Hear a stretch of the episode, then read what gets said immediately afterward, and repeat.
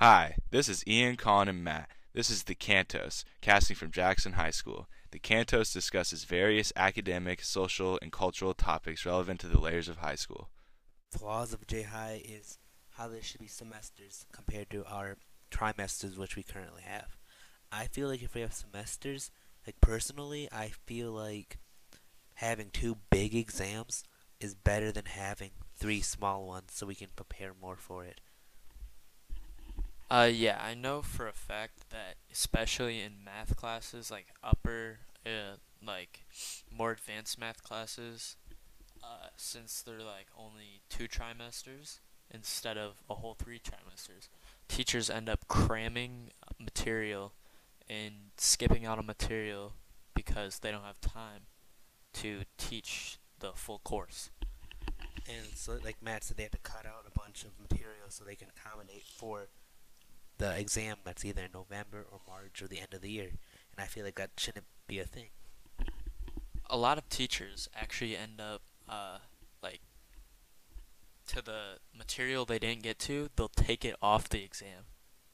And instead of having that, which, you know, you might need for, like, the SAT or something, they just take it out and you don't learn it. And speaking of the SAT, like, like math teachers, I know there's SAT prep, but like some English teachers do that. Like, we don't really have time to like cover SAT material because we're too busy rushing to get this material done so we can be ready for the exams and we don't even worry about what could be on the SAT or what to look out for. Is teacher favoritism and how say if someone has like a D and failing the class, then when the end of the try comes, it automatically has an A. I don't think that's fair at all for teachers to do to the students. Yeah, a lot of teachers will actually uh, bump up their grade past the trimester so they can keep their 4.0. Like, I know there are some instances where uh, a valedictorian went up to like a freshman teacher and asked to bump up their freshman grade, and it's happened before. And when it comes to like these these fake extra credit, like Matt was saying, like say at the end of the try, you see like oh your final grade is a B plus, and all of a sudden like, five points extra credit. Where did that come from? I don't know. It's, I don't think it should be right, and teachers should not do that. Like if you should get the grade you you get.